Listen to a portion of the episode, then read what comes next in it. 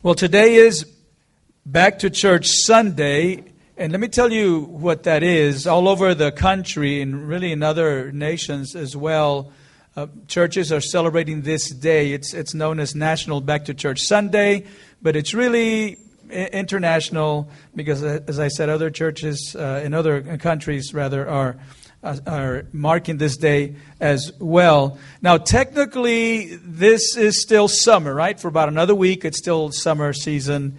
But for all practical purposes, we know that summer is over. It's been over for a couple of weeks or more. Because the kids are back in school, summer vacations are just a memory, and we're all settling into a fall routine.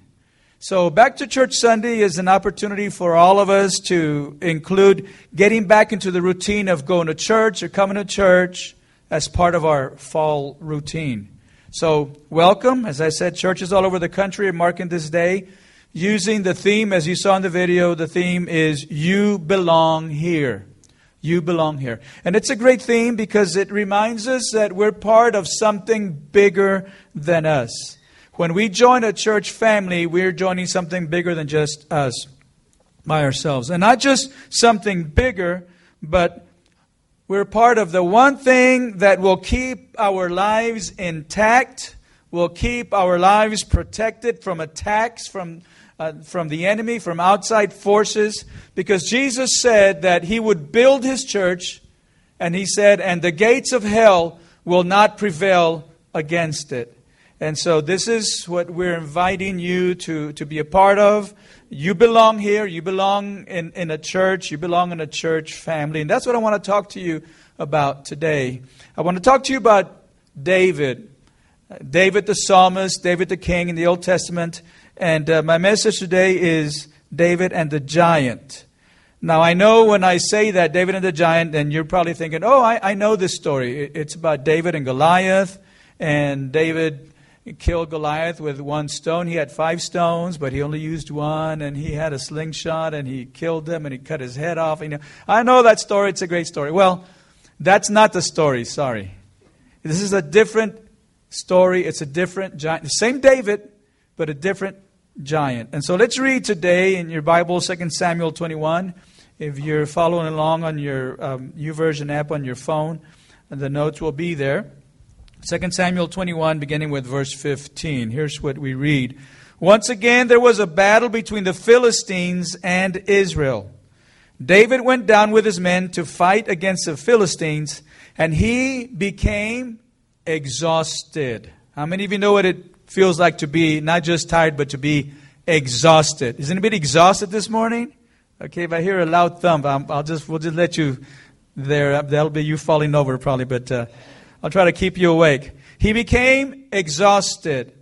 And Ishbi Benob, one of the descendants of Rapha, in other words, he was a giant. Uh, he, he, was from a tribe of, of giants, uh, a group of people that lived in, in Canaan in the promised land. Whenever the, the Israelites entered the promised land, they had to dispossess it of many nations. And among those groups of people was, was a group of, of giants.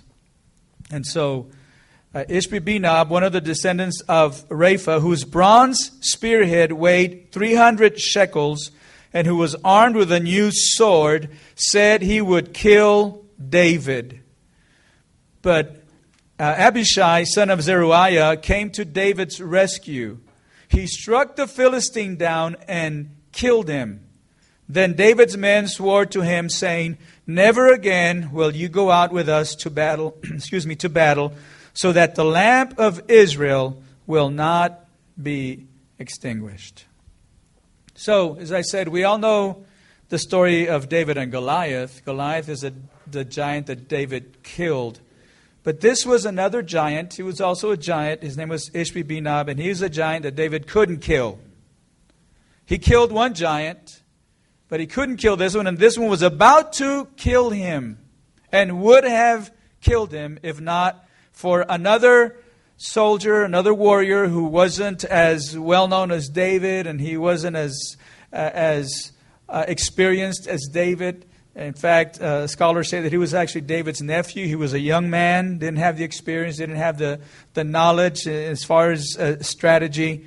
But he ended up coming to David's aid and he saved David from being killed by Ishbi Benob. This is the same David that had killed Goliath, and now he's almost killed by a lesser opponent. And the reason we know and believe that this was a lesser opponent is because the Bible tells us that his spearhead weighed uh, 300 shekels, and Goliath's spearhead weighed twice as much. So Goliath was probably a bigger giant.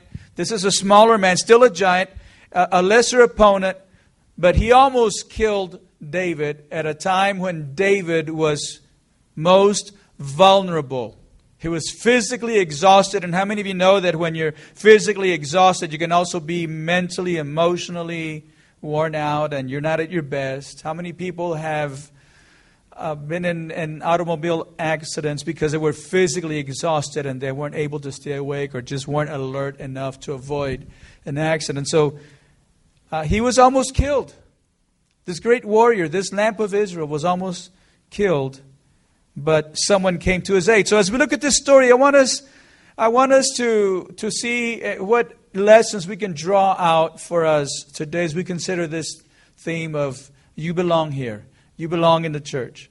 First of all, we see in verse 15, the story starts with once again, once again, there was a battle between the Philistines and Israel. Now, what that immediately tells me is that we have an enemy, the devil, and our enemy, the devil, is always on the warpath looking to defeat us. He, the Bible says that he's like a, a roaring lion seeking whom he may devour. He's walking around looking to destroy, to defeat us. Once again, there was a battle between the Philistines and Israel. And if you know anything about the history of the nation of Israel in the Old Testament, you know that many of their battles were against the Philistines. In fact, when David killed Goliath, Goliath was a Philistine hero. He was a Philistine. So he, he killed Goliath at that time, and then the Israelites routed all the Philistines. They won that battle. But there were other battles, and it just seems like the Philistines kept coming back. They kept coming back. Uh, they never seem to give up. Now, Satan, I think this is a reminder for us that, that Satan has a way of always coming at us from different angles, uh, from different directions, with different strategies. In fact, the Bible says that Ishbi Benob came at David with a new sword. It was a, a sword that had never been used before, and uh, some translations of the Bible say he came at him with new armor, which of course would, would include a, a new sword. And so this was a new sword. I think this had David's name written, written on it. I think this was, this was forged for the singular purpose of killing David. A new sword not one that had been tried before, not one that had been used before, something different, a new strategy. That's how Satan always works. If something doesn't work against us, he'll try a different sword. He'll try a different idea. He'll try a different strategy. He'll try to get us through a different person, through a, a different angle. Now, you may have giants in your life things that Satan tries to use you to, to keep or to, to use to keep you in bondage to a sinful habit or keep you in bondage to a destructive relationship or maybe to, to keep you in bondage to a self-defeating negative attitude and whatever these giants may be one thing is certain is that they're going to keep coming back different sword different armor but they'll keep coming back to try to defeat you now, you may have had some success in the past dealing with these giants. You may have been, you may be dealing with a certain sinful habit, and you may have had some success in the past with that. But if you allow yourself to become vulnerable, then he, Satan will come back a different way. So here, here's what we have to remember that even though we've had success with some of these giants in our lives in the past, here's what we have to remember. Here's a rub. Here's a difficulty. Here's what we've got to keep in mind that we cannot live on past accomplishments. We can't live on past accomplishments. Past successes don't guarantee present victories. David, would you say he was successful against Goliath? I mean, he killed this giant who was mocking David, who was mocking all of Israel. He killed this giant with one stone. He slays him, and then he goes and he takes the giant's sword, which must have been a pretty heavy sword, and he cuts his head off. And then he, listen to this, he grabs the head of Goliath can you see him just grabbing the head and he walks into town carrying this head? I don't know if he carried like this or like this, but it must have been quite a sight to see this, this young man walking into town with the head, only the head of this warrior, the great hero of the Philistines. I would say, well, that's pretty successful. That was pretty, pretty outstanding what David did. But in spite of that great victory, he was still in a position of vulnerability because of his exhaustion. His victory over, over Goliath didn't help him. It didn't help him as he faced Ishbi-Benob. That he was a, a very experienced and intelligent warrior because he had been fighting for years didn't help him. Ishbi-Benob, this, this other giant, wasn't interested in what David had done in the past. He wanted to know what can you do right now. Goliath was dead, but Ishbi-Benob was very much alive, and uh, he didn't care that David had killed Goliath. David's reputation didn't help him at this time. His reputation as the lamp of Israel, his, his, his, his men called him the lamp of Israel. His reputation as a mighty warrior, his reputation among the nation. They, they would sing about David. Uh, Saul, the previous king, Saul has killed his thousands, but David has killed his tens of thousands his ten thousands. Well, that didn't help him here. He would have died if someone had not intervened in this situation. Because Satan is not impressed with our past victories. I mean, if he, if he loses a battle against us, he'll just lick his wounds, as it were, and he'll come back at us. You may have found a godly Christian companion to marry and things are well, but Satan says, you know what? I can break that marriage up. I know how to do that. You may have gained a victory over a sinful habit or maybe an immoral lifestyle, and, and you're on the right track. You're moving in the right direction. You're taking steps toward what God has for you, toward the image of Jesus. But Satan says, I, I can pull him back into his sin. I know how to tempt her. I can, I can drag her back into her lifestyle. You may have a wonderful family. You enjoy spending time together with your family, your children, your cousins, whomever. You have a wonderful family, but Satan says, I can, I can tear them apart. I can get them at each other's throats. I know how to do this. He won't give up. We have to daily, daily seek God's help and God's direction. We, we can't allow ourselves to become vulnerable but what Satan will try to do is he'll try to attack and attack. The attacks come and they come and they come. And sometimes we wonder how much more we can take. Have you ever been there? Like, God, how much more do I have to deal with? Yesterday, my wife and I were talking to somebody who, who uh, we've known since she was a, a, a little girl, and uh, in our neighborhood, neighborhood, and uh, she's an adult now. She's married with children. And uh, she was telling us some of the things she's been going through and some of the illnesses, some of the re- uh, broken relationships, not just in you know marriage, but also uh, cousins and just you know aunts, just in the family. And uh, then a grandparent got very sick.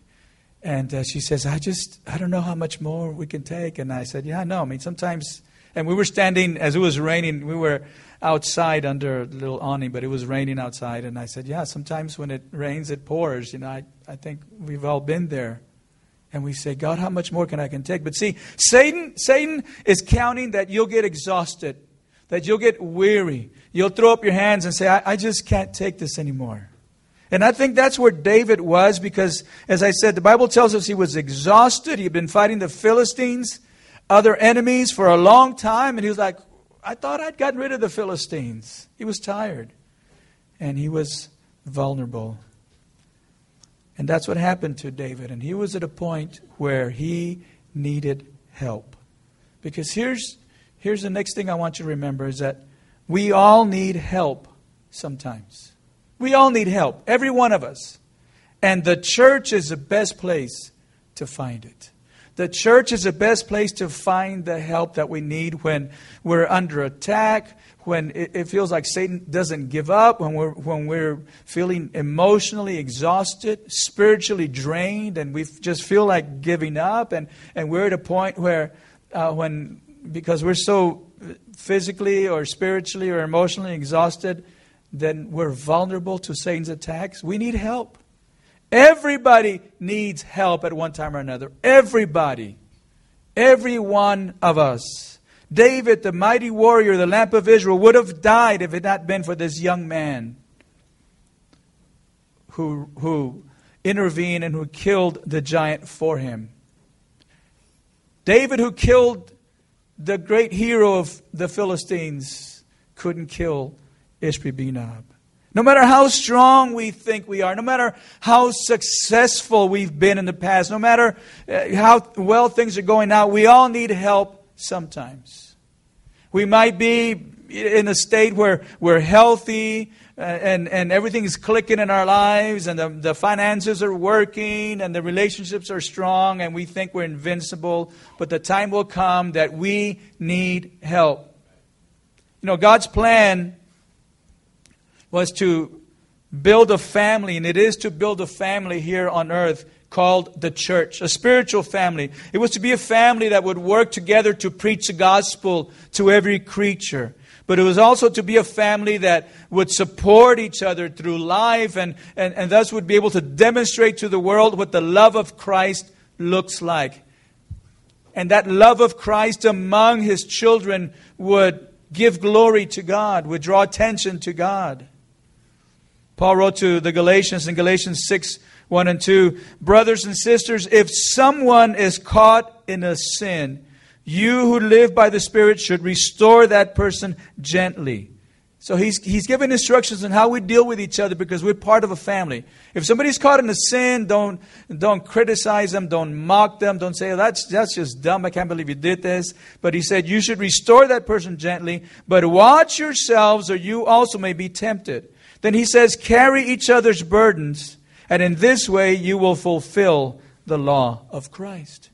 So we are to carry each other's burdens. When we need help, somebody will be there to carry our burden. And maybe the, at some point the, the roles will be reversed. If, if somebody else needs help, we can carry their burden. Why do we why do we say you belong here? You belong in a church family. You belong, you know, whether it's this church or another church, you belong in the family of God. Why? Why do, why do we, we belong in, in church? Why do we all belong in, in, in a spiritual family? Because we all need help sometimes. We all need help sometimes. Ecclesiastes 4, Ecclesiastes 4, 9 reads like this Two are better than one because they have a good return for their labor. If either of them falls down, one can help the other up. But pity anyone who falls and has no one to help them up. That is so sad to me. Pity anyone who falls and has nobody to help him or her up. And then verse 11 says, Also, if two lie down together, they will keep warm. But how can one keep warm alone? Though one may be overpowered, two can defend themselves a cord of three strands is not quickly broken. So if you're by ourselves, that's, that's sad. You know, um, my wife had a, an uncle, uh, Uncle Caesar. His name was uh, Cesar Ponce. We knew him as Uncle Caesar. And uh, he was a very intelligent man. He, he taught at the university level. And uh, he had some great jobs over the years. And, but he, he was very involved in, uh, in the Boy Scouts. In fact, uh, for a time, he lived at a Boy Scout camp uh, somewhere in the hill country around Hunt, and we had a chance to visit him there. And I went to uh, uh, like a jamboree, I think is what it was, international jamboree with him, and got to meet some some uh, scouts from all over the world. But he told us a story one time. He always had great stories. He's one of those guys that had a lot of great stories to tell. You just sit there and think, wow, this guy's he's been around.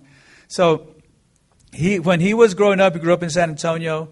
He was in the Boy Scouts. But at one point, and I don't remember all the details, for some reason he didn't have a troop. I don't know if they had just moved or I don't know exactly what happened. His troop disbanded. He was between troops. He didn't have a troop, but he wanted to go hiking. So he put on his Boy Scout uniform with his shorts and you know everything. He had his backpack. He he he went on, he went on a hike by himself. He said he was walking along a highway just by himself. A little kid. I mean, he wasn't too old. I don't know how they let him go out. Maybe they didn't realize had, he had gone out. He said he was walking down the road and this car stopped along the side of the road. This man saw him and he stopped. And uh, the man asked him, "Son, where's your troop?" And he said, Sir, I have no troop. I can just see this little boy saying, Sir, I have no troop.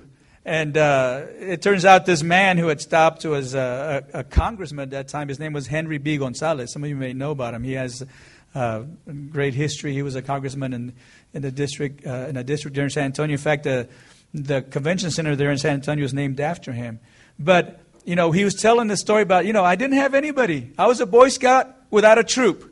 And that's, that's sad to, to be alone. Uh, but God tells us you belong in a family where you can strengthen each other, where you can help each other because everybody needs help sometime. When uh, it's great to see Michelle here, and uh, of course we've been praying for Carlos and the missing them. Uh, but when Carlos had his accident, this summer. I wasn't able to go see him in the hospital right away, and uh, Benji called me the next morning after the accident and said, "Hey, this is going on." I thought, "Oh, okay, well, okay, I'm gonna see what I, I don't, and I'm not sure I'm gonna handle this. I'm gonna do this." You know, I was uh, actually on, on the sabbatical, you know, so I thought, well, but you know, I need to go see him, and we we were able to to stop by, but I couldn't get there right away. But Mac and Betty went. They stopped by before I got there. And then sometime after I got there, I heard that Lino and Bernice were there. I was like, this is great. This is the way it's supposed to work. Where we hear if there's an opportunity, we go and we help. And, you know, because we're part of a spiritual family, we're part of a church family. We belong here. We belong in a church family. Now, some people might say, well, I already have a family. I don't need the church. I've got a family. I got my brothers and sisters, my parents, my cousins. I've got a, I've got a support group. I, I don't need the church. Well, let me give you two quick reasons why you think, and it's great that you have a strong family. This is the way that it should be. It's great that you have maybe another support group.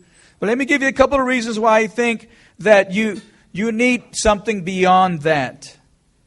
Why you need a church family. Why you need to belong and, and to be involved not just stay on the fringes of the church life, but to be involved in a church life. Because, first of all, the church is different. You have a family, I have a family. You have support groups, you have networks, that's great. If, if you get sick, you might have people at work who will come alongside, will bring food to your family if, if somebody is sick who can't prepare the food in the family. And, and that's all great, but the church is different. And I alluded to this earlier because uh, Jesus said, Upon this rock I will build my church, and the gates of hell will not prevail against the church, will not prevail against this. So we know that the, the attacks are going to come, but Jesus said the gates of hell won't prevail against the church. They're, they might prevail against some other institution. They might prevail against the government, and we might say the gates of hell are prevailing against the government. They might prevail against the schools, but they won't prevail against the church. And so, as a, as a dad, I say, I want my kids in the church. I want them involved because that's different. That's a family that's protected by the Spirit of God against the gates of hell. And here's a, the last thing your spiritual family. You have a family, you have networks, you have support groups, but your spiritual family is the only family that will last forever. Your earthly family will eventually all pass away. Your earthly family will die. Last fall, we buried our last remaining aunt on my dad's side. My dad, his brother, and all their sisters, there were several, they're all gone now. And it was a kind of a sobering time as we talked with our cousins and we said, well, this is it. This is it. And of course, our cousins, we said, well, we need to get together. We need to plan a reunion. I don't know what will really happen. It's, it's the end of that era. And uh, now, you know, now we're the grandparents. Last night we had a, an opportunity to, because Ryan was here for a couple of days. And so we went and we met at Bethany's house and we ate together. My wife cooked some wonderful enchiladas, and uh, she she she did most of the cooking. The girls, of course, helped with the preparation. And uh, I told her on the way home, I said, "Man, those are your food was so good. Those are great enchiladas." And she says, "Well, I've been doing that a long time." And uh, I, I, started thinking because the girls were saying to her, I heard I heard Kelly say to my wife, uh, my enchiladas never come out like yours. You know, doing something wrong, or I don't know. Uh, and uh, we're talking about that, and she says, "Yeah, well, when I first started cooking, I didn't know how to cook, but now she does. I won't tell you the stories of what we ate.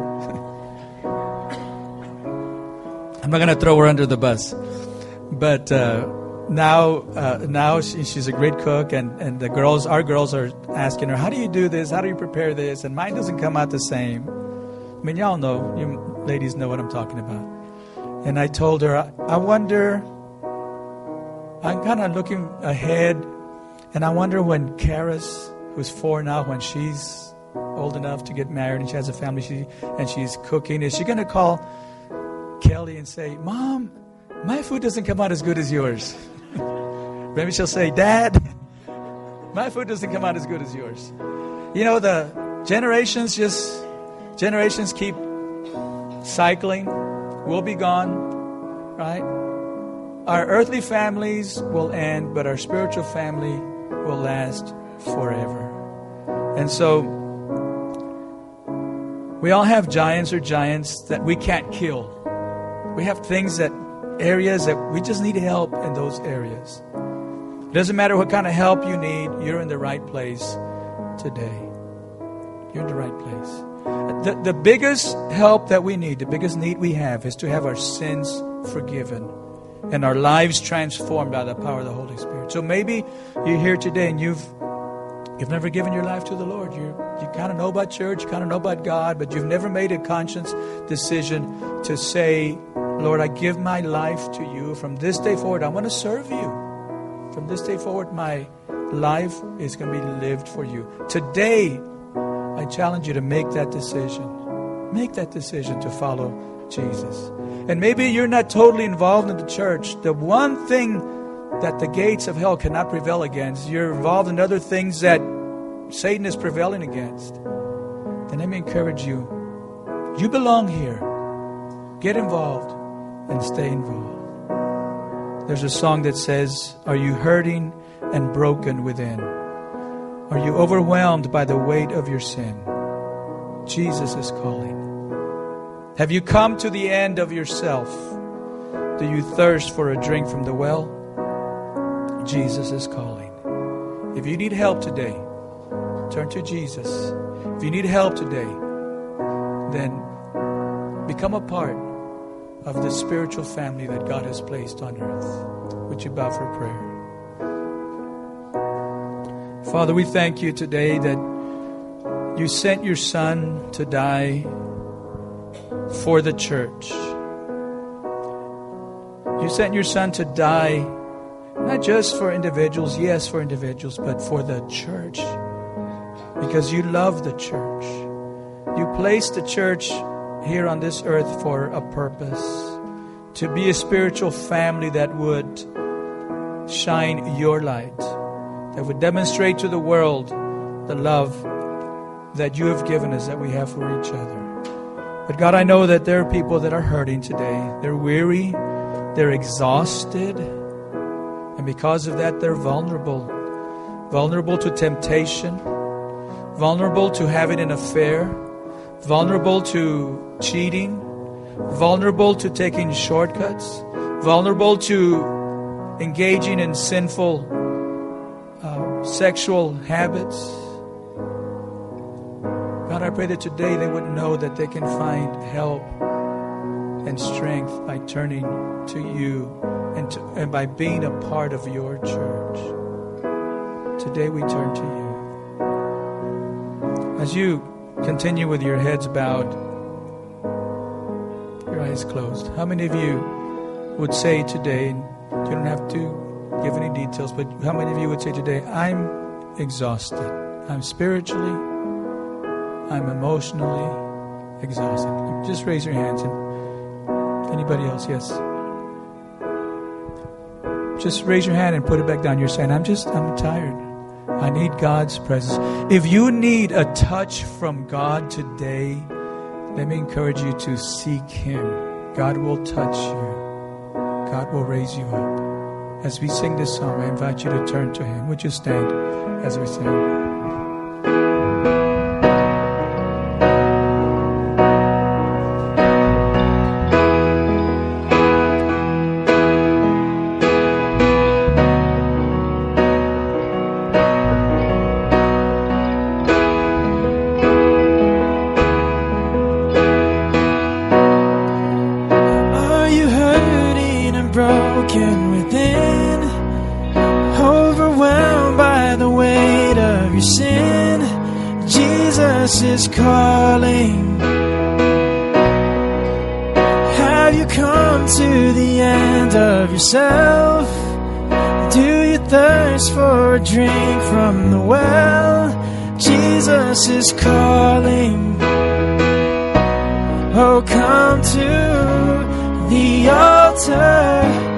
The Father's arms are open wide.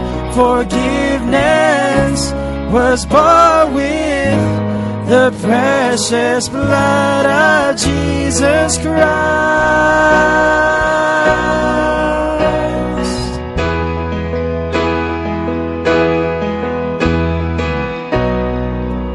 Leave behind your regrets and mistakes. There's no reason to wait. Jesus is calling. Bring your sorrows and trade them for joy. From the ashes, a new life is born. Jesus is calling. Oh, come to the altar. The Father's arms are open wide. Forgiveness was bought with the precious blood of Jesus Christ. Oh, come to the altar. The Father's arms are open wide. Forgiveness was bought with the precious blood